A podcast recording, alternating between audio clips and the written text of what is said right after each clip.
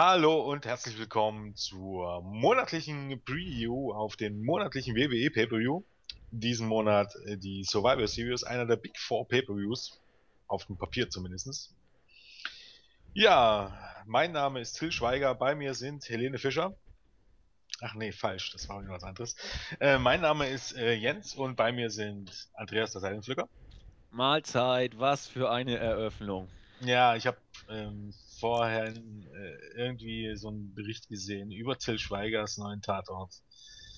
Ach, ja. Fischer mitspielt. Mhm. Okay, und mein äh, Tatort-Kommissar-Kollege ist auch noch mit dabei, der Claudio, der Black Dragon. Einen schönen guten Tag. Prima. So, seid ihr schon mächtig gehypt auf den Big Four Pay-Per-View äh, der Überlebensserie?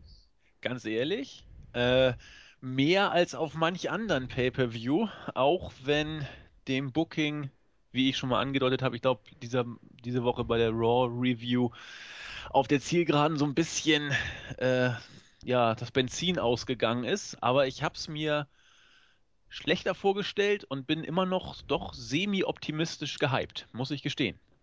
Ja, also ähm, man merkt es auch im TV, da ist die Werbung bei Pro7 ähm, und Pro7 Max, da sehe ich sehr oft jetzt die Werbung für äh, Survivor Series auf Maxdome.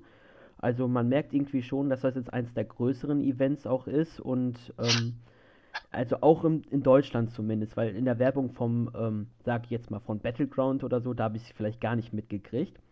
Ja, mh, bislang meine Erwartungen und mein Hoffen auf das Event ist noch ein bisschen getrübt wie bei Andreas. Äh, na, ich sag mal so, ähm, auf dem Papier ist das Survivor Series einer der ältesten Pay-Per-Views. In der Realität ist er eigentlich schon seit Jahren nicht mehr wirklich relevant und auch die Verkaufszahlen waren in den letzten Jahren unter aller Sau. Und vor dem Hintergrund, wenn das hier jemand hört vom guten ähm, Maxdome-Anbieter, 20 Euro sind schon Freunde. Also ein Bonuszuschlag für den Pay-Per-View, das sollte man überdenken.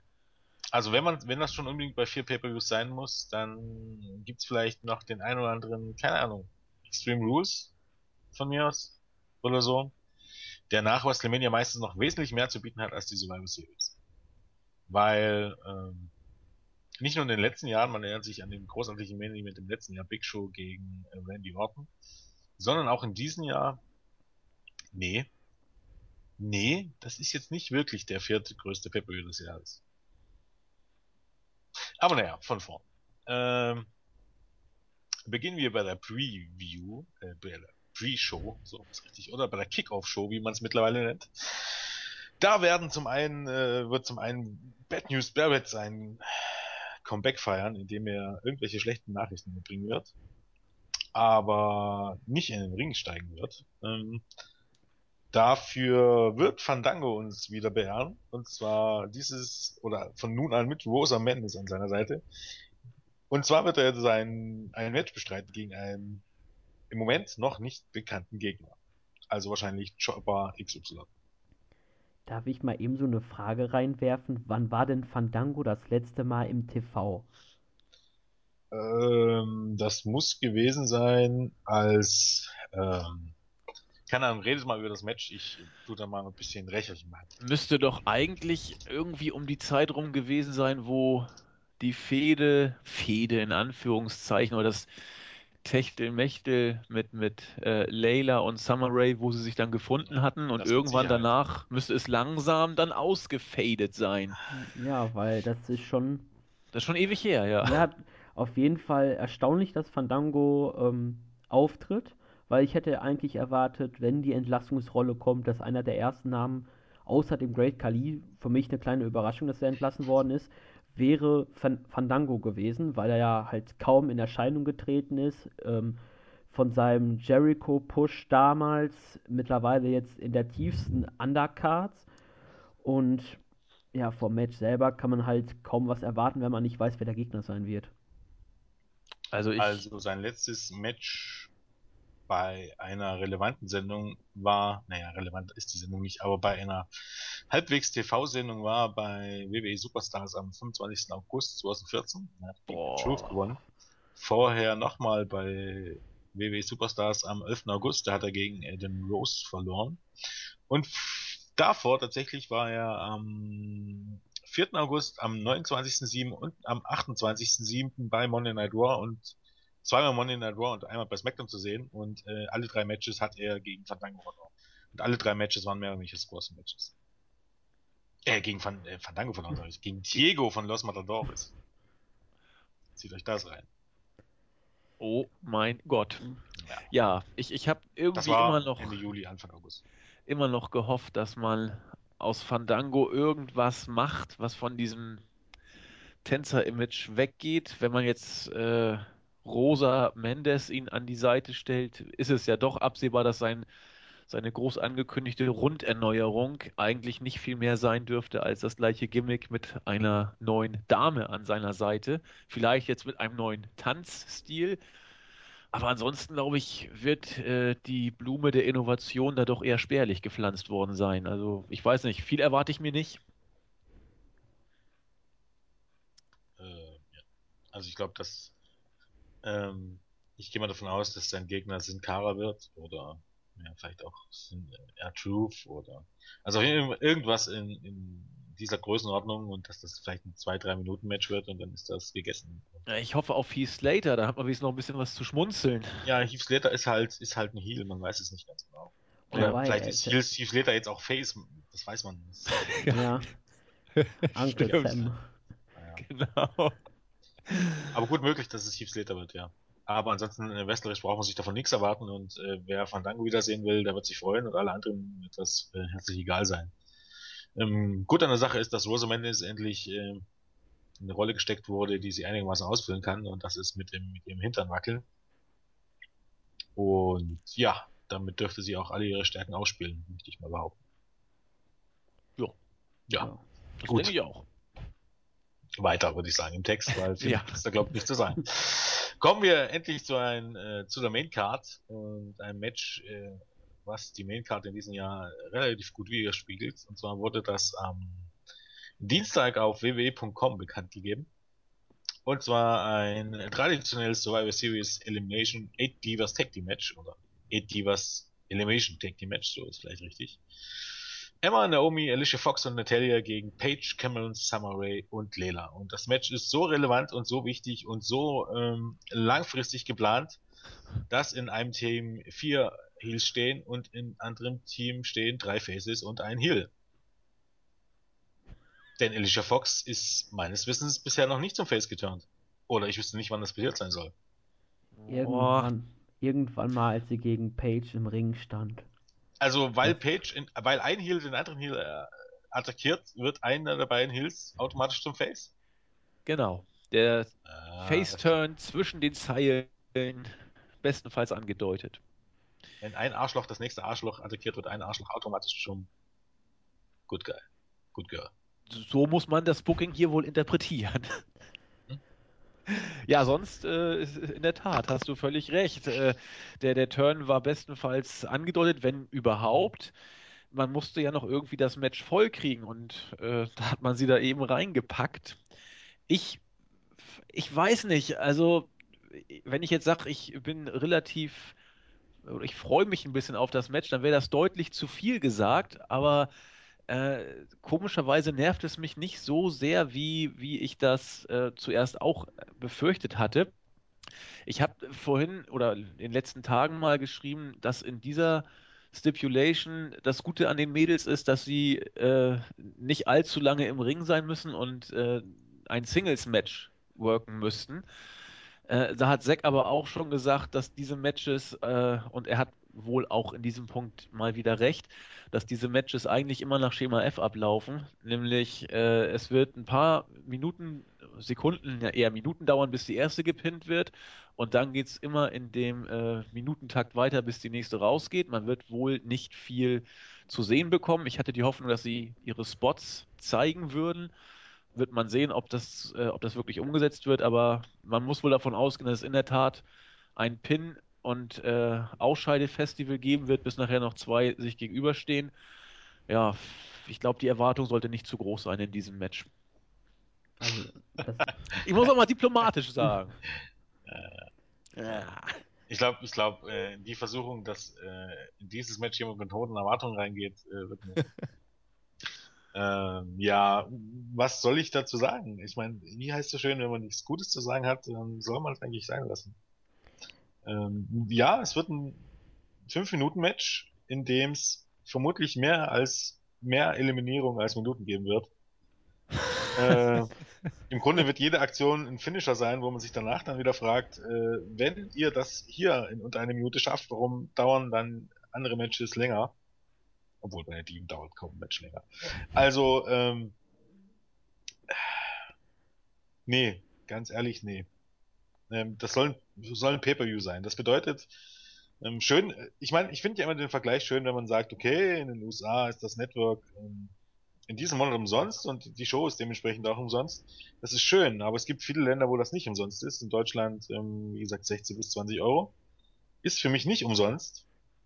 Äh, und man muss ganz einfach sagen, selbst wenn es kostenlos ist in diesem Monat, sollte nicht, sollte das nicht so sein, dass die Leute, die kostenlos reinschnuppern, dort etwas Richtiges geboten bekommen, also etwas richtig Gutes geboten bekommen und nix, äh, was du, keine Ahnung, den Leuten selbst bei einer kostenlosen Weekly nur unschwer oder nur ungern antun würdest. Und antun ist für mich hier der richtige Begriff. Ja. Also das, das Match ist eigentlich genau das Gegenteil, was man eigentlich erreichen sollte. Man sollte eigentlich jetzt, wenn es frei ist, dann soll man auch ein Match machen, wo man auch denkt, oh, selbst wenn es nicht frei wäre, ich würde gerne für eine Fortsetzung oder für das Event selber halt Geld ausgeben. Aber mit diesem Match, dann hast du genau das Gegenteil. Du vergraulst viele.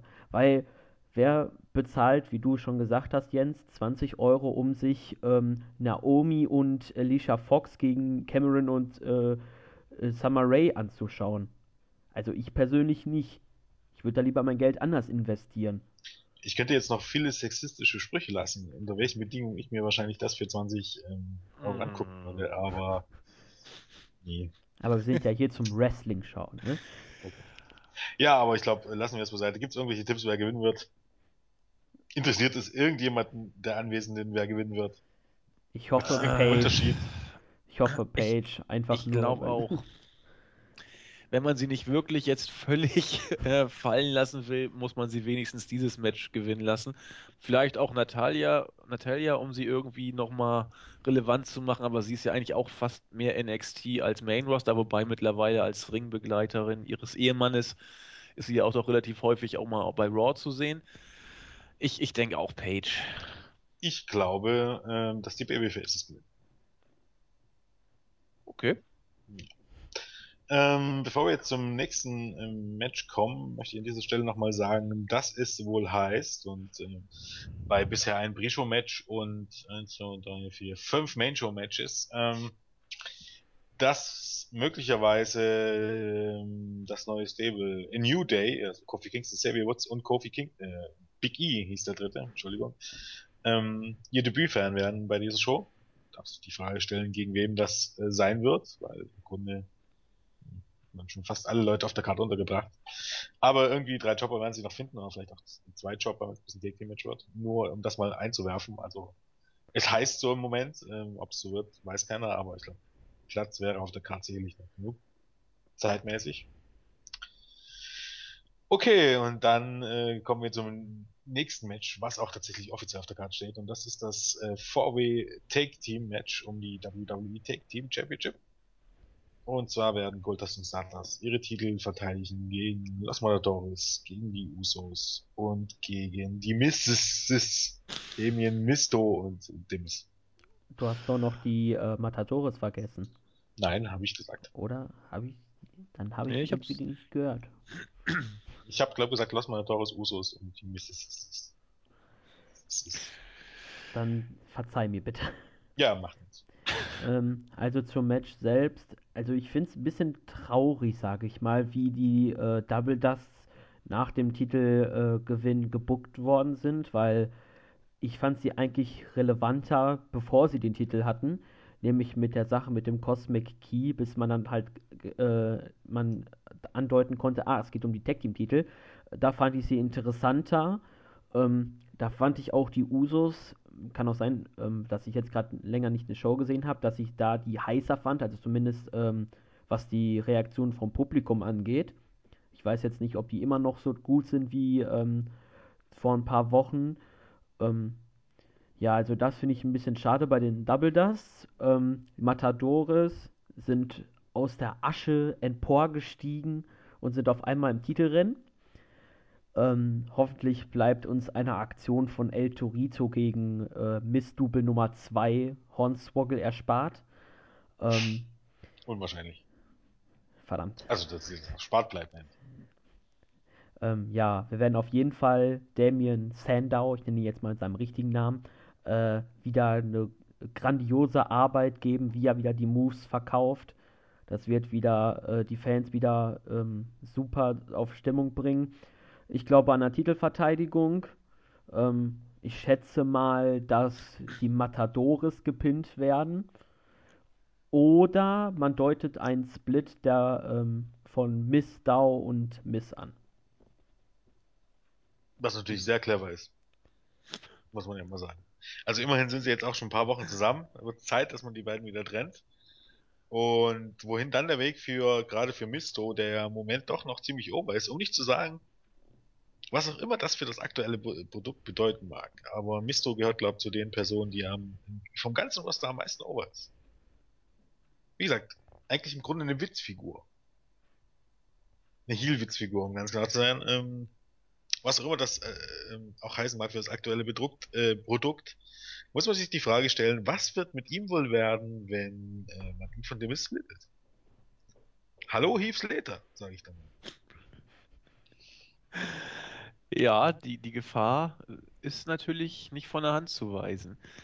Ansonsten zur, zur Match-Ansetzung, Claudio hat es schön gesagt, ähm, was mit den Double Dusts passiert ist. Die äh, scheinen als Tag Team Champions auch den Fluch des Intercontinental äh, Champions äh, auch jetzt äh, spüren zu müssen. Die haben ja äh, nicht nur bei House-Shows, sondern auch in, in den äh, Weeklies relativ häufig clean verloren, meistens gegen die Usos, weil sie eigentlich gegen nichts anderes mehr antreten mittlerweile oder nicht Ja. mehr gegen viel anderes. Gestern bei SmackDown gegen die Usos.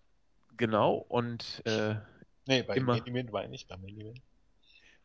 aber es, es, es kam äh, jetzt in den letzten Wochen und Monaten äh, nicht selten vor, dass wir diese Paarung gesehen haben. Und das ist auch der Punkt, den wir, glaube ich, ich glaube, wir sprechen ihn nicht zum ersten Mal an, auch in den Previews zu den Pay-per-Views nicht. Meinst du, ne? Ich, ich, ich meine, dass wir das schon mal vielleicht leicht thematisiert hätten. Es ist eigentlich wirklich tragisch, dass wir jetzt wieder mit, mit den äh, Usos und den Double Dusts zwei Top-Teams haben, die äh, mit, mit den Matadores, naja, und mit, mit Sendo und, und Misto, die, wie gesagt, äh, wrestlerisch äh, auch nicht wirklich schlecht sind und vor allen Dingen durch ihr, äh, die Art und Weise, wie sie ihr Gimmick darstellen, vor allen Dingen Sendo extrem over ist.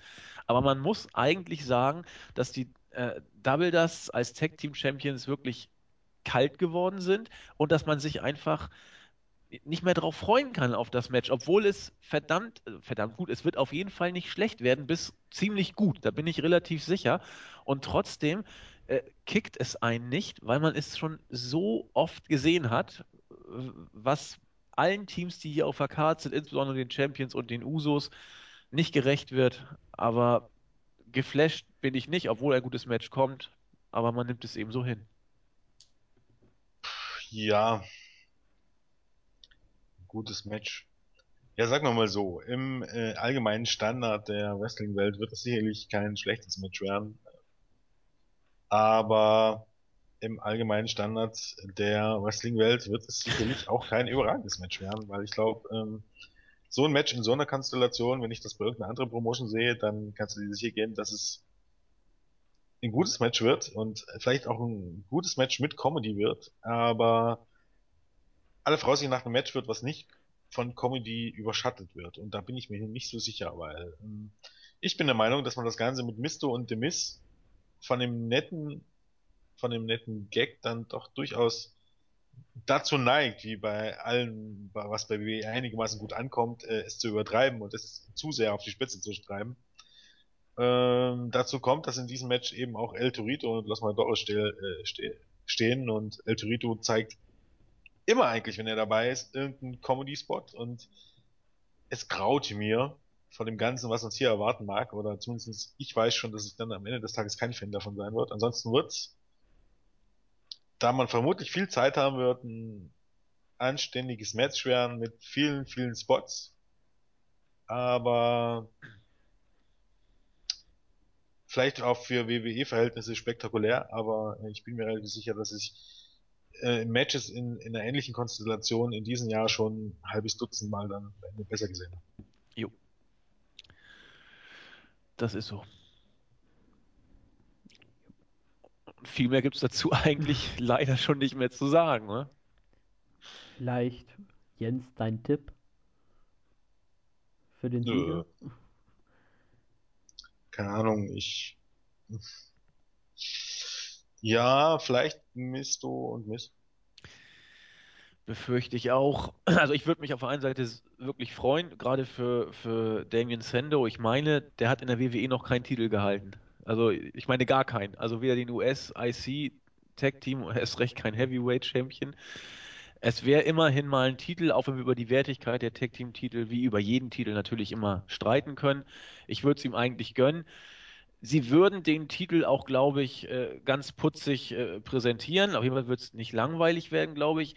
Die Gefahr, die ich aber da sehe, wie bei dem ganzen äh, Miss Doe-Gimmick, dass man es eben, du hast es kurz angesprochen, Jens, oder schon angedeutet, dass man es dann wohl radikal ausschlachten würde und so darstellen würde, dass es einem dann ziemlich schnell wieder auf den Keks gehen könnte. Und von daher kann ich mir auch Sender und Misto vorstellen, bin aber hin und her gerissen zwischen Freude und ja, nicht ganz großer Überzeugung, dass das hinhaut. Schauen wir mal. Hatten die Rhodes Scholars nicht den Titel gewonnen? Ich meine nicht. Ich kann mich da so ganz dunkel dran erinnern. Ich ja auf je, die waren auf jeden Fall im Titelrennen. Die hatten, die hatten äh, ja. beim Rumble ein Titelmatch gegen Hell No. Davor hatten sie auch eins gegen Team Hell No. Und ich meine, sie haben beide verloren. Eins, den Rumble haben sie clean verloren und davor haben sie, glaube ich, auch verloren. Ich guck mal nach. Ihr könnt ja so lange weitermachen. Relativ sicher, dass die den Titel zumindest nicht gewonnen haben. Ich, ich bin mir da auch recht sicher. Ich, ich kann mich da irgendwie an was erinnern. Oder war Cody da Rhodes damals in der Zeit äh, in, in der Continental Champion? Ich bin der Meinung, dass Sando überhaupt noch gar keinen Titel gewonnen hat. Nee, das meine ich nämlich auch. Also in der WWE. Also ich äh, weiß, nee. bei, nee, in der also World Wrestling nicht. Entertainment hat er das einzige, was hier bei seinen Championship and Accomplishments steht, Money in the Bank 2013. Das ist alles, was er da gerettet hat bis jetzt. Alles klar. Das, das meinte ich auch noch so zu erinnern, ja. Insofern wäre es in der Tat der erste Titel und den hat er sich einfach jetzt auch mal verdient. Deswegen, wie gesagt, hoffe ich es oder wünsche es ihm. Andererseits steht eben der Sellout und Ausschlacht, die Ausschlachtung seines Gimmicks zu befürchten, wird sowieso irgendwann kommen. Aber gleichwohl, ich bin zwiegespalten. Naja, schauen wir mal. Jo. Ja, dann kommen wir zum nächsten Titelmatch. Ähm, und zwar um den Divas Championship zwischen H. Lee und Nikki Bella. Wobei hier sicherlich auch Brie-Bella eine Rolle spielen wird, da die Stipulation laut der Brie-Bella äh, die Leibeigene von ihrer Schwester spielen muss, äh, dann auch in den nächsten Tagen schon ausläuft. Also kann man davon ausgehen, dass hier irgendwie was in die Richtung passieren wird. Ja, ist ja auch gleichzeitig das letzte Titelmatch auf der Card. Der US-Champion und der Intercontinental Champion sind ja im Main Event. Ähm, ich erwarte mir, dass die Freundin von John Cena, ähm, Nikki Bella, den Titel gewinnen wird, weil es einfach irgendwie momentan gerade zur Story ein bisschen passt. Vielleicht durch einen Eingriff von Brie Bella. Ähm, Nikki freut sich sehr und dann ist irgendwie dann, äh, kommt dann Rainy Young raus zu einem Siegesinterview und dann rutscht irgendwie Nikki Bella raus. Heute ist der letzte Tag, wo äh, die Stipulation von Brie endet und dann äh, checkt sie das und es gibt eine Attacke von hinten und dann sehen wir in den nächsten Wochen eine Fehde zwischen den Bellas. Man weiß ja nicht, was mit AJ passiert. Da deutet sich ja an, dass sie ähm, Ende des Jahres sich von der WWE ähm, trennen wird. Ähm, ja, das Match selber, vielleicht fünf Minuten vielleicht auch ein bisschen mehr, aber qualitativ wird das ein bisschen besser sein als, da, äh, als das Tag Team Match von den Frauen. Ähm, ja. Ja.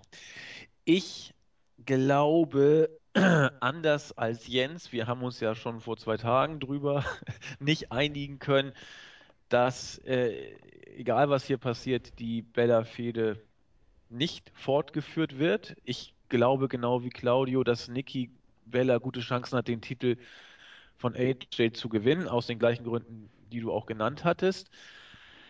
Was äh, dann passiert mit Nikki, muss man sehen.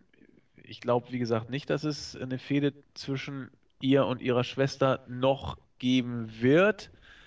Was das Match angeht, bin ich auch hier für die Verhältnisse positiv, äh, vorsichtig optimistisch, weil äh, ich weiß nicht, ob ich da jetzt äh, als einziger dastehe, aber Nikki Bella hat sich zumindest aus meiner Sicht im Ring in den letzten Wochen, Monaten, ja Wochen sage ich lieber, äh, im Rahmen ihrer Verhältnisse doch zumindest für mich wahrnehmbar gesteigert. Und äh, AJ ist, ist auch eine gute Diva. Von daher wird das Match ordentlich werden, im Rahmen dessen, was es äh, leisten kann. Ich tippe mal auf, auf sieben, acht Minuten wird es wohl gehen. Und ja, am Ende wird Nikki clean, kann ich mir nicht vorstellen, gegen AJ gewinnen. Es sei denn, man will Nikki jetzt wirklich, wenn AJ gehen wird, zur, zur Top-Diva aufbauen, was ich nicht hoffe. Aber das ist die einzige Option, wie man, oder die einzige Variante, in der man einen Clean-Sieg für Nikki Bella eigentlich verkaufen könnte. Ansonsten wird es irgendeinen Eingriff geben von irgendwem. Vielleicht greift Page wieder ein, aber die, die Page-AJ-Sache ist ja eigentlich auch schon ausgelutscht. Vielleicht greift irgendeine andere Diva ein. Äh, vielleicht ist es auch Brie. Ich, ich weiß es nicht genau. Ich lasse es auf mich zukommen. Ich glaube, am Ende wird, Bella, wird Nikki Bella aber als neue Divas-Championess dastehen. Also ich glaube, das mit AJs Abgang ist ja schon wieder ein bisschen hinfällig. Ähm ja, ich erwarte mir vom Match jetzt nicht allzu viel. Vielleicht ein bisschen besser als herkömmliche Diven-Matches, aber sicherlich kein Klassiker. Ansonsten gehe ich stark davon aus, dass Nikki Bella gewinnen wird. Und zwar, ja, vermutlich, weil Brie Bella für sie eingreift. Aus mhm. irgendwelchen Gründen. Ähm, Erklärung gibt's genug. Zum einen, weil AJ äh, auch Brie am Montag attackiert hat und weil ich, wie gesagt, davon ausgehe, dass die Fehde weitergeht und dass Brie sich so auch ein Titelmatch verspricht. Ja, whatever, aber ähm, macht irgendwie für WWE-Verhältnisse am meisten Sinn. Ja, und mehr habe ich da jetzt auch gar nicht dazu zu sagen eigentlich. Nö. Muss man auch, glaube ich, nicht mehr. Ne? Gut, ähm, dann kommen wir zum fünften Match oder zum vermutlich fünften Match, was wohl, wohl auch schon zumindest auf dem Papier der Co-Main Event werden wird. Und zwar ein Singles Match zwischen Dean Ambrose und Bray Wyatt. Ich bin bei dem Match jetzt ein bisschen zwiegespalten, weil eigentlich haben mich die letzten Promos von Wyatt und Ambrose, die haben mich jetzt auf dieses Match irgendwie jetzt nicht richtig äh, dass ich äh, bei mir gesagt, so, ich muss das Match mir jetzt angucken, weil ich weiß eh, das Match wird nicht clean, zumindest wenn Wyatt das gewinnt, eh nicht clean enden. Ähm, weil es schon für TLC, gab es ja in der News, wird ja ein Match zwischen den beiden angekündigt, da wird es dann auch eine Stipulation geben. Ähm, das Match selbst bekommt, ähm, weil es auch wahrscheinlich der Co-Main-Event sein wird, 15 Minuten, wenn nicht sogar mehr. Ähm, es wird ordentlich. Ambrose ein bisschen nach dieser, ähm, nach der Hell in a Cell Fehde gegen äh, Rollins ein bisschen äh, runtergerutscht, was ähm, die Card angeht. Hm, ich weiß, bei dem Sieger ist es halt, glaube ich, dass es Wyatt gewinnt. Nicht clean, irgendwie durch, keine Ahnung, Roll-Up, er hält die Hose fest oder irgendwie so ein äh, Screw-Finish oder ein Countout-Sieg, ich weiß es nicht. Irgendwie sowas erwarte ich mir, aber ich bin da, ich habe da ein bisschen ein paar Fragezeichen bei dem Match. Ja, ich, äh, das ist die Paarung, zu der ich eigentlich am wenigsten sagen kann. Sie hat mich im Vorfeld nicht gekickt. Äh, wir haben es, ich glaube auch das haben wir Montag besprochen oder in einer der letzten Reviews auf jeden Fall. Ich glaube, es war Montag. Ähm, sie, sie kam quasi aus dem Nichts und äh, es, es, es, es fehlt das Fundament, es ist nicht wirklich ersichtlich, wo sie hinführen soll. Wyatt war, war da, hat sich Ambrose als neues Opfer ausgesucht, ohne dass es wirklich erklärbar war oder auf ein Fundament gesetzt worden wäre. Und äh, so dümpelt die Promos der beiden, äh, die, die Fehde der beiden Promo-Götter vor sich hin, auf promomäßig gewohnt hohem Level. Aber äh, mitgenommen hat sie mich von Beginn an nicht. Und auch jetzt kurz vorm Match bin ich auch nicht wirklich gehypt. Als ich jetzt heute gesehen habe, dass es bei TLC wohl ziemlich sicher äh, ein weiteres Match zwischen den beiden geben wird, habe ich sogar die Befürchtung, dass die WWE von ihrer Policy wieder Gebrauch machen wird, die sie seit Einführung des Networks ja äh, schon, schon verlauten hat lassen, nämlich, dass man sich äh, gerade bei B-Pay-Per-Views und die Survivor Series ist ja nun mittlerweile fast so einer, auch äh, mit Screw-Finishes zum nächsten Event äh, bringt. Das heißt, ich halte es absolut für nicht unwahrscheinlich oder nicht unmöglich, dass es hier ein DQ gibt. Äh, durch Eingriff von außen oder durch Benutzung irgendeines Gegenstandes oder was auch immer, dass Ambrose oder Wyatt disqualifiziert werden. Und dann äh, wird man das Finish erst beim nächsten, äh, bei TLC wohl sehen. Und bis dahin haben wir dann wieder vier Wochen, äh, ja, Schema F gewissermaßen. Und dann wird eben erst später die Entscheidung kommen. Also ich habe wenig Erwartung. Vielleicht wird es gerade deswegen eine ganz gute Kiste, aber wie gesagt, ich erwarte nicht viel von dem Match und lasse es einfach auf mich zukommen. Ja, ich denke mal, um zu vermuten, dass das äh, nur das erste Match einer Serie sein wird, muss man jetzt kein Hellseher sein. Da hätte man vielleicht auch noch nicht mal irgendwie News dafür gebraucht. Weil es ist ja, wäre doch sehr ungewöhnlich, wenn so eine Fehde nach einem Match zu Ende ist. Und ja, vermutlich wird es auch kein klares Ende geben, weil sonst gibt es keinen Grund mehr, die Fehde fortzusetzen. Und, äh, dementsprechend nehme ich mal an, dass wahrscheinlich Bray Wyatt ähm, gewinnt nach irgendeinem Eingriff oder ja, Eingriff bleibt ja eigentlich keiner, weil ähm, die anderen sind alle im Main Event beschäftigt. Oder, ähm, falls ich kurz einwerfen darf, oder wie Ascension feiert ihr Debüt. Oh. Ja, eventuell. Oh. Hätte, hätte auf jeden Fall was. Wäre ein Knaller. Nicht sicher was, aber äh, irgendwas hätte es wohl, ja. Ähm, ja, nee, äh, ich sagte es ja schon mal. Ich bin ähm, ich war früher ein großer Fan von Ascension, aber da waren sie auch noch irgendwie in einer anderen Konstellation und da war das Tech-Team auch noch ein bisschen, oder das Stable vorher der sogar, noch ein bisschen anders aufgebaut. Die haben in den letzten Jahren für mich komplett an Reiz verloren und ich bin auch der Meinung, dass dafür, dass die so ewig schon dabei sind, vor allen Dingen Conor Bryan, sind sie nicht gut im Ring. Und das Gimmick wird sich sehr, sehr schnell abnutzen. Und ich finde das Gimmick auch nicht mal im Ansatz so so kreativ und so gut umgesetzt wie zum Beispiel das der Family. Dementsprechend sehe ich in der Ascension wirklich gar, überhaupt gar keine Zukunft. Also ich gehe davon aus, dass sie, wenn es gut kommt, werden sie so landen äh, oder so eine Rolle spielen wie die Usos. Wenn es eher mies kommt, keine Ahnung, äh, werden sie über kurz oder lang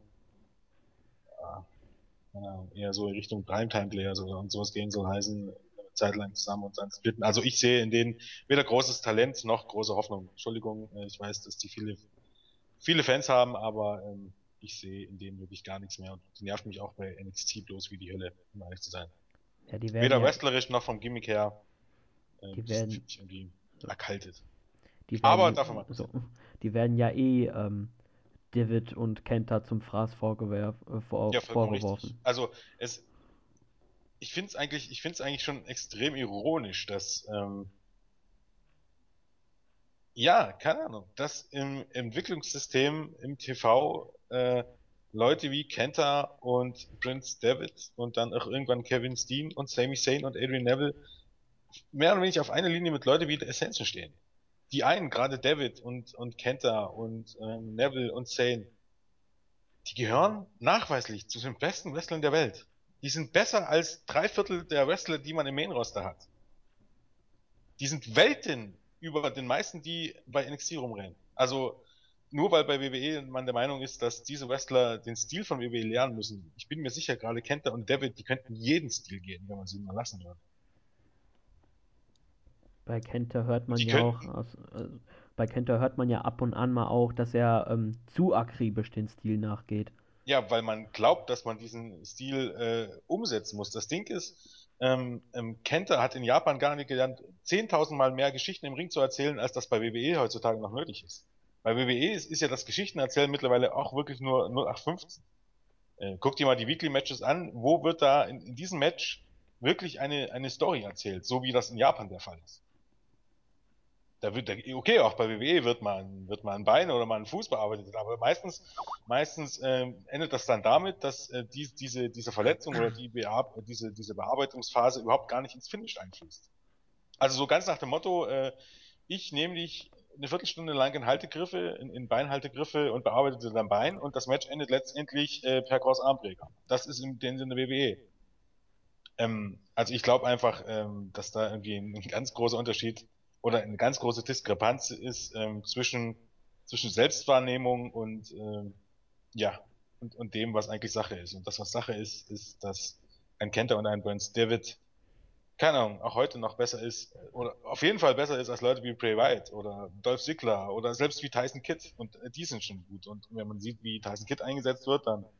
Und ich, ich fange jetzt nicht an von Leuten wie Adam Rose und wie die ganzen Kanalien heißen. Also, ähm, wie gesagt, ich bin mir sicher,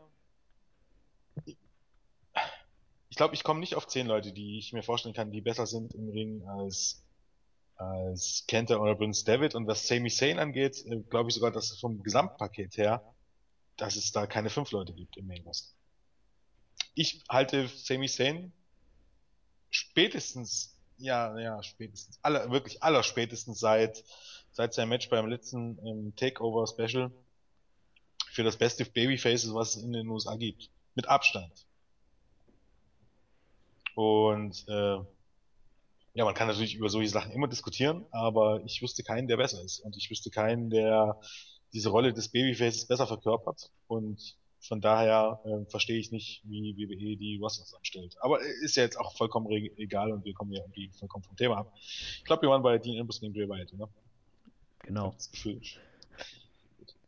Äh, ja, habt ihr eigentlich schon größtenteils alles gesagt. Ähm, so wirklich. Man muss, ja, ich meine, es ist schon richtig. Man erwartet bei so einer Fehde hätte man ähm, keine Ahnung, ein Feuerwerk erwartet und ähm, man hatte wahrscheinlich auch schon zu hohe Erwartungen, was die Promos oder so angeht. Es ist halt ähm, eine 0815 Midcard-Fehde.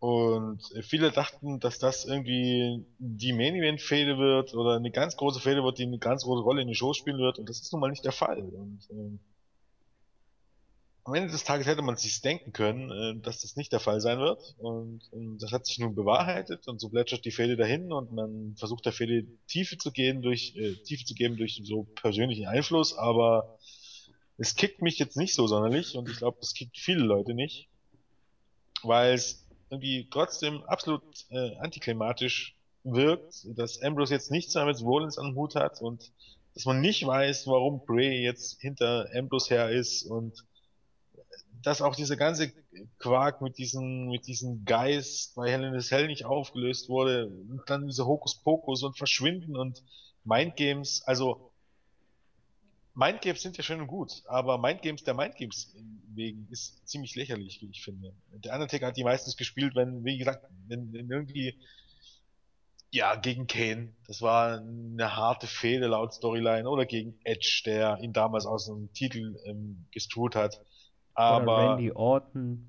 ja, genau. Damals. Es, es gibt ja genügend Beispiele, aber hier ist es wirklich eher Mindgames der Mindgames wegen. Und äh, das wirkt, wie gesagt, das wirkt am Ende des Tages alles irgendwie antiklimatisch. Ähm, nichtsdestotrotz ist es äh, sicherlich trotzdem immer noch für WWE-Verhältnisse im Moment eine überdurchschnittliche Midcard-Fehde und ähm, das Match wird sicherlich auch ganz anständig werden. Und äh, bleibt zu hoffen, dass sich die Fehde entwickelt. Äh, danach noch, aber ich bin skeptisch, weil auch die Fehde gegen zwischen Brian Wyatt und Chris Jericho sich überhaupt nirgendwo hin entwickelt hat und ähm, für mich auch sehr enttäuscht war. Und ich befürchte leider Gottes, dass das hier ähnlich sein wird.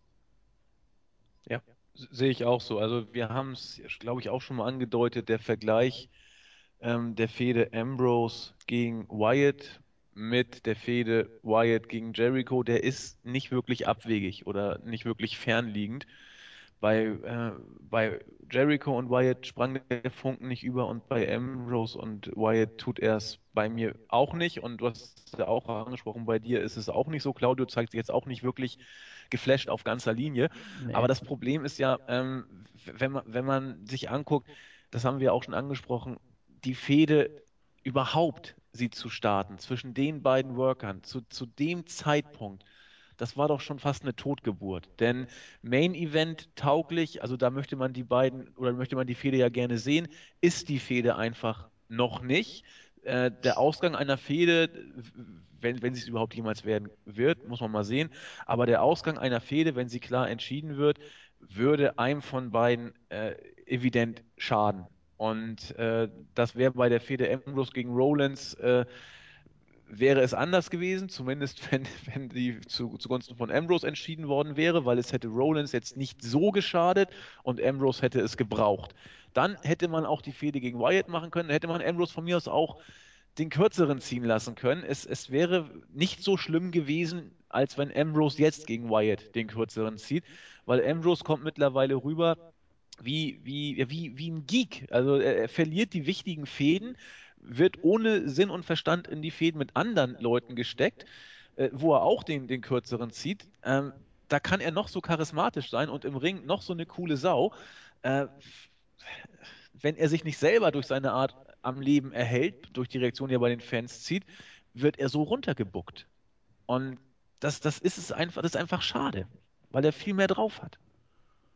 Zumal, wie gesagt, das Ganze ja, glaube ich, wirklich nur entstanden ist, weil äh, man irgendwie bei Hell in a Cell keinen der beiden so wirklich richtig clean verlieren. Also was ich, wie gesagt, nicht verstehe. Also Nee. meiner Meinung nach, ähm, ja, keine Ahnung, hätte es niemandem wehgetan, hätte die Ambrose bei Hell in a Cell gewonnen und hätte man diese Fehde gegen zwischen White und Ambrose einfach aufgeschoben. Ähm, ich, ich denke einfach mal, dass Richtung WrestleMania wäre das tatsächlich die bessere Wahl irgendwie Ja. gewesen.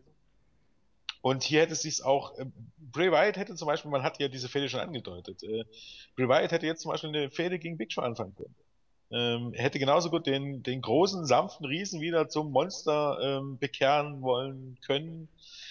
Und dafür hättest du Ambrose in dieses, äh, in, in den Main Event gesteckt, wo er gleichzeitig gegen der Authority und vor allen Dingen gegen Seth Rollins hätte weiterfäden können. Wäre für mich wesentlich logischer gewesen als das jetzt und wäre als Überbrückung für ähm, ja, bis zu Road to WrestleMania wesentlich, wesentlich klüger gewesen und du hättest dich halt bei in a Cell nicht die Not gebracht. Aber ja, wie gesagt, äh, wir denken so, WWE denkt nicht so, was will man da jetzt groß diskutieren? Ähm, letztendlich äh, bin ich, wie gesagt, der festen Überzeugung, dass das Match ähm, sehr, sehr anständig werden wird und die Chancen auch ganz gut stehen, dass es das beste Match des Abends wird. Äh, ja, und ansonsten kann man sich da noch so lange den Kopf drüber zerbrechen. Es wird am Ende nichts ändern, vermutlich. Nein, das ist, das ist so. Da hast du recht. Ja. Wer gewinnt? Boah. Bray Wyatt nach einer Sister Abigail gegen die Ringtreppe. Er geht bei sieben in den Ring und Ambrose wird ausgezählt. Fertig. Okay, das ist schön geschildert. Ich sage Ambrose nach DQ. Ich sage Wyatt irgendwie auch äh, durch einen Zufall, keine Ahnung. Ja, was auch immer. Ich traue es sogar zu, dass Wyatt gewinnt, nachdem Dean Ambrose irgendwie zu überstürzt irgendeine Aktion zeigt oder irgendwie oder keine Ahnung, vielleicht gibt es sogar einen Tables-Spot, damit man dann beim TLC ein Tables-Match aufbauen kann oder eine DQ nach einem Stuhlschlag, damit man ein Chairs-Match aufbauen kann für TLC, irgend so etwas und ich glaube mittlerweile fest daran, dass Dean Ambrose verliert, weil man, weil es entweder ähm, wissentlich in Kauf genommen wird oder weil man es gar nicht mitbekommt, dass äh, Niederlagen Ambrose nur weiter noch schaden und ich glaube fest daran, dass WWE es gematcht bekommt, dass Dean Ambrose auch dieses Match wird. Hm. Gut, äh, ich muss sagen Main Event Time. Und zwar ein traditionelles Survivor Series 10-Man Elimination Tag Team Match. Team Cena besteht aus John Cena, Ryback, Eric Rowan, The Big Show und Dolph Ziggler. Gegen Team Authority bestehend aus nicht Triple H, Seth Rollins, Kane Rusev, Mark Henry und Luke Harper. Ja. Andreas, mach du erstmal vielleicht. Ja, dann, dann fange ich an. Also, ich, ich bleibe dabei. Äh, ich sehe diesem Match äh, mit einer gewissen Freude entgegen, weil es ist so herrlich kunterbunt zusammengewürfelt und äh, ich, ich freue mich, äh, dass Rusev dabei ist. Da gab es ja auch Diskussionen, ja, mit seinem Amerika hassenden Russen-Gimmick, das macht ja gar keinen Sinn und ist unglaubwürdig, wenn er sich dann da in den Ring stellt. Auch die Art und Weise, wie er rekrutiert wurde von Stephanie, das äh, kann man auch drüber streiten. Aber ich finde es einfach, ich finde es einfach äh, erfrischend, was hier an, an äh, ja, Chaos, kunterbuntem Zusammenstell-Booking äh, gelaufen ist. Äh, Harper im Team Authority finde ich klasse, dass er jetzt den IC-Gürtel hat, auch nicht schlecht. Eric Rowan im Team Cena muss ja wohl, so wie es jetzt äh, aussieht, tatsächlich eine spontane Entscheidung gewesen sein, weil sich Seamus wohl wirklich verletzt hatte. Ähm, Finde ich aber auch lustig, auch wenn er vorher noch als, als äh, katzenstalkender äh, merkwürdiger Mensch dargestellt wurde. Ryback, ja gut, lässt sich nicht umgehen. Big Show und Sigler eigentlich auch nicht. Cena sowieso nicht. Kane gehört in solche Matches, obwohl man ihn eigentlich nicht mehr sehen muss oder viele auch nicht sehen möchten. Ja, Henry genauso. Und vor dem Hintergrund äh, bleibe ich dabei. Die Mischung gefällt mir. Ich freue mich auf das Match, äh, auch wenn es es schafft, ein, ein, Spagat hinzukriegen zwischen sehr gut aufgebaut zum Teil und chaotischem Hin- und Hergewusel auf der anderen Seite. Ich, äh, wie gesagt, freue mich drauf. Ähm, bei dem Match, hast, hast es ja gesagt, ist es eigentlich alles kunterbunt gewürfelt. Was ich immer bei den Survivor Series Tag Team Matches, wenn es solche sind, da hoffe ich ja immer, dass danach, nach der Series, gibt es Fäden zwischen einzelnen Parteien. Meistens war es ja immer, dass es ein Tag-Team bei dem, äh, bei jeweils einem Team dabei war, dass die danach Fäden werden. Und hier hat man jetzt mittlerweile mehr Fäden kombiniert, um gegeneinander anzutreten, weil man kennt ja schon die Fäde Henry gegen Big Show. Oder Rusev gegen eigentlich Sheamus, aber der ist ja spontan verletzt gewesen, so wie es aussieht. Ähm, Eric Rowan, äh, also da musste ich schon, da war, fand ich leicht überraschend, als ich gelesen habe, dass er auf einmal bei Team Cena steht. Ähm, ja, Ryback ähm, kann man wohl erwarten, dass er irgendwie, wenn es gegen Triple H gehen soll beim Royal Rumble, dass er eventuell der einer der letzten Teilnehmer ist von Team Cena. Ähm, ja, bei The Authority, da Kane, also meiner Meinung nach muss ich ihn nicht mehr sehen. Also nur noch so ein Störfaktor eigentlich schon. Ähm, um es mal grob zu sagen, Sigler ich, ich bin mal gespannt, wie die Niederlage gegen Harper sich jetzt auf, seine Zuk auf sein zukünftiges Booking äh, ausschlägt. Genauso auch, wie man Harper jetzt nach diesem Neuaufbau und dem jetzt erstmal hinstellen im Main Event, wie man ihn darstellt, weil der EC-Titel heißt ja meistens, du steckst in der Midcard fest. Ähm, Rusev wird man wahrscheinlich schon irgendwie andeuten, dass es gegen Cena geht. Nur, wenn man diese Geschichte äh, zu Ende machen möchte, dass die Authority danach nicht mehr ähm, bestehen bleibt, frage ich mich dann halt nur, warum muss es Cena sein? Man hätte ja, wenn jetzt Brian zum Beispiel jetzt ähm, fit gewesen wäre, hätte ja halt Brian da besser reingepasst, weil er halt äh, ähm, sehr lange mit der Authority gefädet hat und ähm, ja, ich bin sogar mal der Meinung, dass Team Cena nicht gewinnen wird weil ich irgendwie die Vermutung habe, Triple H greift in das Match ein, verpasst Ryback ein Pedigree, um irgendwie anzudeuten, dass die beiden gegeneinander antreten werden. Ja. Ich bin Und dann werden alle entlassen aus Team Cena? Nein. Nein, weil man Jetzt kommt der Punkt, der Achso, zum Zeitpunkt der Aufnahme noch nicht bekannt war, aber äh, zum Zeitpunkt, wo ihr das hört, schon. Also es heißt, wir wissen es ja erst, wenn SmackDown ausgestrahlt wurde, es heißt, dass bei den Tapins von Triple H äh, explizit betont wurde, dass John Cena der einzige ist, den man nicht entlassen wird, weil er immer trotz allem zu wichtig ist. So mhm. soll Triple H das ausgedrückt haben. Also auf äh, Deutsch, man entlässt alle anderen und äh, John Cena nicht. Also werden wir nicht den, das Comeback von Juan Cena sehen? Nein, sondern man wird einen anderen Grund finden, um die anderen äh, vier Leute aus irgendwelchen scheinheiligen Gründen wieder in die Shows zu schreiben. Wenn es stimmen sollte, ich glaube trotzdem, dass Team Cena gewinnt, da, oder ich glaube und hoffe, weil ich, wie gesagt, endlich Triple H und Stephanie McMahon, weil ich endlich keine 15-minütigen Promos der beiden mehr sehen will. Und selbst wenn die Promos von ihnen, von den beiden nicht schlecht sind und selbst wenn sie gute Heels sind, ich, nach über einem Jahr habe ich satt. Es ist mittlerweile, stellt sich bei mir der gleiche Effekt ein wie, mh, 96, 97 mit der NWO. Es reicht es reicht. Jede Woche den gleichen Quatsch zu hören oder auch bei TNA vor ein paar Jahren mit, mit Immortal und Hogan und Bischof. Es reicht, es reicht. Es ist über, äh, es kommt nichts Neues mehr, es ist immer der gleiche Stuss. Ähm, es ist wirklich so, dass, dass man im Grunde die Zuschauer zum, nicht zum Abschalten, zum Abschalten im Kopf bringt. Ähm, es langt und deshalb drücke ich Team Cena die Daumen, auch weil ich es absolut albern finde, dann wieder dieses Engel zu starten, wie man eine, einen, ein Teammitglied nach dem anderen wieder zurück in die Shows holt. Äh, oder wie man wieder unlogisch wird, weil die Leute immer nach Hausshows wirken, weil man ja gar nicht auf die vier Leute verzichten kann. Äh, deshalb hoffe ich, dass Team Cena gewinnt. Und grundsätzlich ähm, finde ich sehr erfrischend, dass man ähm, die Survival Series wieder so um so ein Elimination Match aufbaut. Also das finde ich ganz gut. Ohne Wenn und Aber. Äh, was mich ein bisschen äh, davon abhält, das richtig super zu finden ist, dass ich den Aufbau am Ende des Tages, ähm, ja, der wurde irgendwie immer schlimmer in den letzten Wochen. Also Montag war ganz schlimm. In dem ja, John Cena im Grunde das schlechteste Babyface war, was man sich vorstellen kann, indem er ja wirklich eigentlich äh, Backstage rumgeweint hat, dass die böse Authority ähm, ein Teammitglied nach dem anderen auseinander nimmt und äh, er wahrscheinlich am Sonntag alleine dastehen muss. Und äh, als toller Superheld und Babyface ist er nie auf die Idee gekommen, einfach mal rauszugehen, wenn seine Leute zusammengeschlagen werden. Also auf gut Deutsch sind Ryback, Rowan, Big Show und Dolph Ziggler auch alles Idioten, weil jemanden wie John Cena würde ich im Leben nicht beistehen. John Cena ist ein Pisser.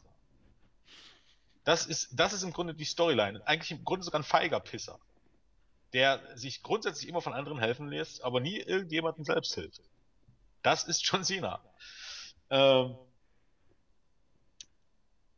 ja, in dem Sinne sackt die Storyline gewaltig. Ähm, die sackt noch aus anderen Gründen, zum Beispiel die Tatsache, dass ähm, John Cena sich erstmal nur Idioten ins Team holen wollte und Loser ins Team holen wollte mit Jack Swagger, Dolph Ziggler und Zack Ryder.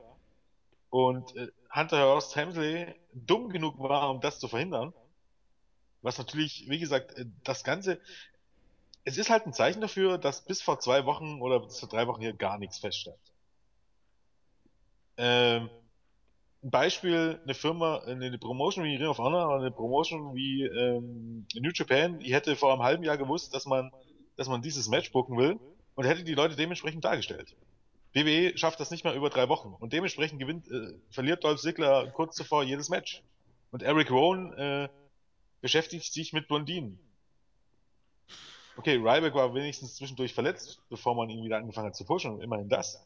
Aber ja, die Leute sind halt nicht wirklich aufgebaut worden und stecken jetzt in diesem Match und jetzt werden es so getan, als wenn das Superstars wären, die unverzichtbar für dieses Team sind. Und zu allem Überfluss ähm, ist es dann noch so, dass Jack Swagger aus den Shows geschrieben wird, äh, wegen der Verletzung, aber ähm, bei Hausschuss tritt er weiter an. Das ist ja noch halb so schlimm, weil Hausschuss sind, eine, sind ein anderes Universum.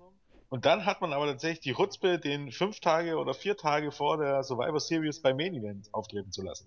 Das ist jetzt noch nicht noch keine richtige TV-Show, zumindest nicht in den USA, aber immerhin ist es so eine halbe TV-Show, weil es auf dem Netzwerk läuft.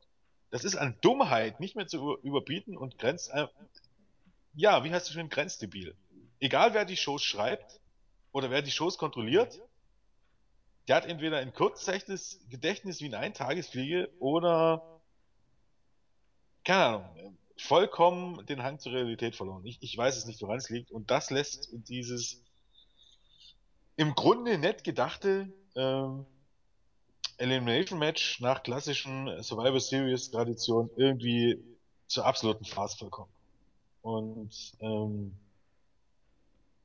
tja, keine Ahnung, ähm, deshalb am Ende des Tages fällt es mir schwer, mich wirklich drauf zu freuen. Ich hoffe, dass Team Cena gewinnt und dass Hunter dann maximal noch für irgendwelche Matches mal ab und zu zurückkommt, aber das, ich, ich weiß nicht, wie man es drehen möchte. Ich befürchte auch, dass es noch weitergeht. Es heißt übrigens auch, dass ähm, die Stipulation jetzt, ähm, äh, dass eben die Mitglieder von Team Cena gefeuert wurden, nur äh, gebracht wurde, um den Grund zu haben, nächste Woche Montag Vince McMahon vor die Kameras zu zerren. Äh, wenn da was dran ist. Aber ja, mir gefällt das Booking nicht. Ähm, ich bin entsetzt darüber, dass eine Millionen-Company nicht in der Lage ist, irgendwas zwei Wochen im Voraus zu booken. Hm. Ja, keine Ahnung. Und dass man am Ende des Tages damit durchkommt. Weil ähm, so sehr ich, wie ich WWE am Ende ähm, Erfolg wünsche, ich finde es eher traurig, dass man damit Erfolg haben kann. Und ähm, dass WWE letztendlich immer damit davonkommen wird. Weil die Leute trotzdem einsch einschalten und im Grunde nicht einschalten dürfen. Ich habe ja auch die Befürchtung, dass beim Match, dass dann am Ende Cena halt wieder wie beim Match gegen die äh, Nexus gebuckt wird. DDT auf den kahlen Ring, äh, Mattenboden äh, von der Arena und äh, Stuhlschläge, die nicht als DQ gewertet werden oder so ein Killefit wieder wie sonst, sonst was, dass halt Cena wieder als das Überface gebuckt wird, nur um danach zwei, drei Wochen später von Brock Lesnar wieder gesquashed zu werden. Da wäre ich immer noch dafür. Ja, ich meine, jetzt mal, jetzt mal ganz ehrlich, ähm, ähm, der Ausgang des Matches, also wie hier John Cena dargestellt wurde, ist mir eigentlich vollkommen humpel. Wenn ich jetzt ehrlich bin. Wobei ich davon ausgehe, dass Ryback hier eh eine dominante Rolle hat.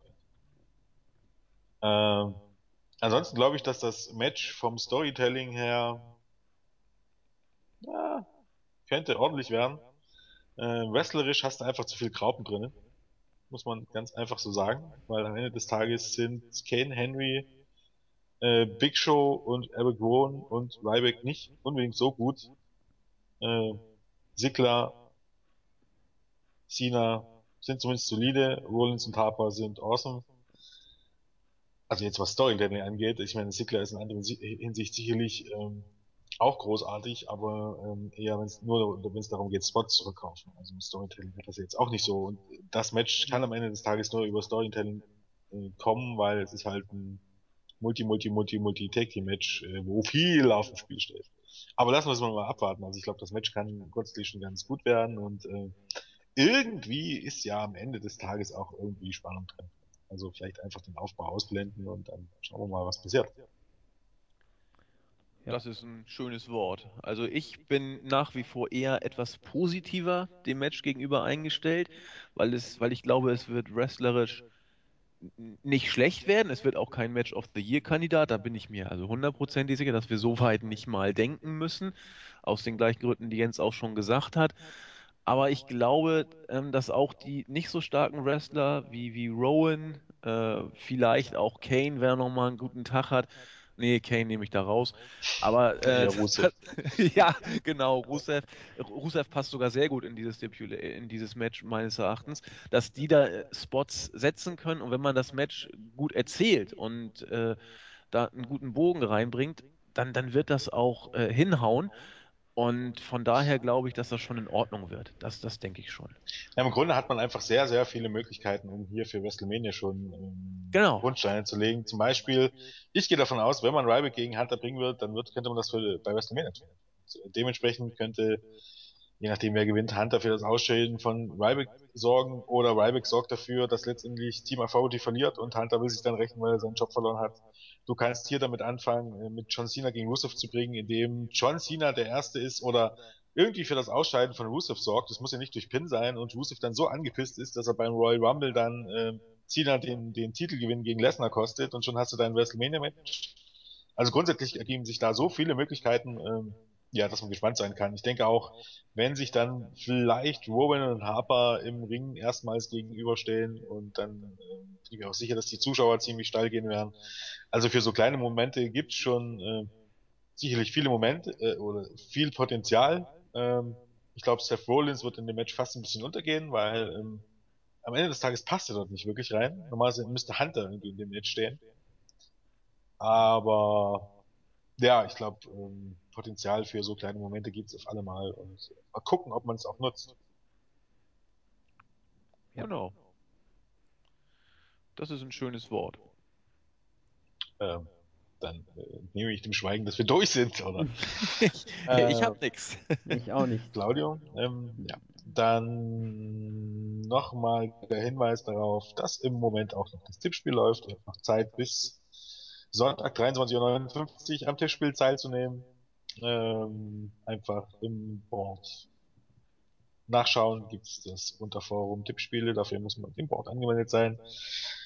Dann hätten wir noch, ähm, ja, bis 18 Uhr heute habt ihr noch Zeit, am Gewinnspiel für die Maxdome Codes teilzunehmen. Auch das findet ihr am Board, auch auf der Startseite ist irgendwie die Ankündigung. Ihr müsst eigentlich nichts weitermachen, also auch da in unserem kostenlosen Forum anzumelden und ihr bekommt keine nervigen Werbeanzeigen oder irgendwas anderes, sondern ja, ihr müsst nur unter diesem Post mit dem Gewinnspiel ja, einen kurzen Satz schreiben oder auch gerne einen langen Satz schreiben. Ähm, wer ihr glaubt oder ja, wer als Sieger beim Main Event hervorgehen sollte und warum. Äh, ansonsten gibt's, wie gesagt, die ganze Show auf Maxdome für 20 Euro.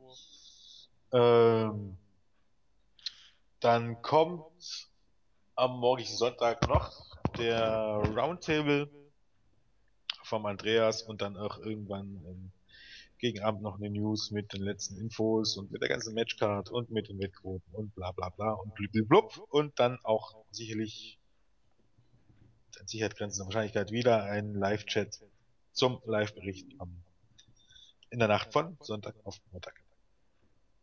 Sehr schön. Dem ist nicht mehr viel hinzuzufügen, außer, was können wir noch sagen? Heute ist Samstag. Äh, zur Einstimmung guckt euch doch sonst nochmal SmackDown auf Pro7 Max an. Da sind wir auch mit uns twittern, genau wie auch. Äh, insofern bin ich auch da zugegen. Sonst habe ich, glaube ich, auch nichts mehr zu ergänzen. Nee, Roundtable hat Jens gesagt. So. Jens hat noch was. Ja, ich grüße den, äh, ich weiß jetzt gar nicht, ob es jetzt äh, Michel oder Michel ausgesprochen wird. Michel, glaube ich. Michel? Ja, Ich meine, ja. schwierig. Mich- Ich glaub- Michael- Äh, ja, ja, aber auf jeden Fall den Fixo aus äh, Koblenz war es, nicht? Genau. Genau, äh, schöne Grüße an dieser Stelle, wie versprochen. Ähm, habt ihr noch Grüße? Ich, ich überlege mal. Ja, ich wollte, äh, ich, ich glaube, ich habe ihn noch nie gegrüßt und es wird mal Zeit. Ich glaube, er ist auch noch nicht so oft gegrüßt worden, zumindest seit ich dabei bin. EB316, ein Urgestein im Board, äh, Groß NRW FE auch aktiv mit seinem Jason Stan Charakter. Da gibt es äh, auch diesen Sonntag ein, ein großes Highlight äh, in der Liga. Und der Kerl schreibt fleißig bei den Roundtables immer mit, ist im Board sehr aktiv und einfach ein feiner Kerl. Deswegen überfällig, aber es muss jetzt auch mal sein. Grüße an dich von mir. Ähm, ich grüße mal die weiblichen User vielleicht, äh, Crestfahlen mit ihrem Lieblingsfan, äh, Lieblingsfanboy, sag ich mal, also großer Fan von Dean Ambrose, freut sich bestimmt auf sein Match. Ähm, ansonsten grüße ich vielleicht noch Buvi. Irgendwie kriegt das äh, doch die, äh, die Preview mit. Der findet schon irgendwie einen Weg, die sich anzuhören. Ähm, ansonsten schaut rein. WFE, Board, alles hat seine Vielfalt.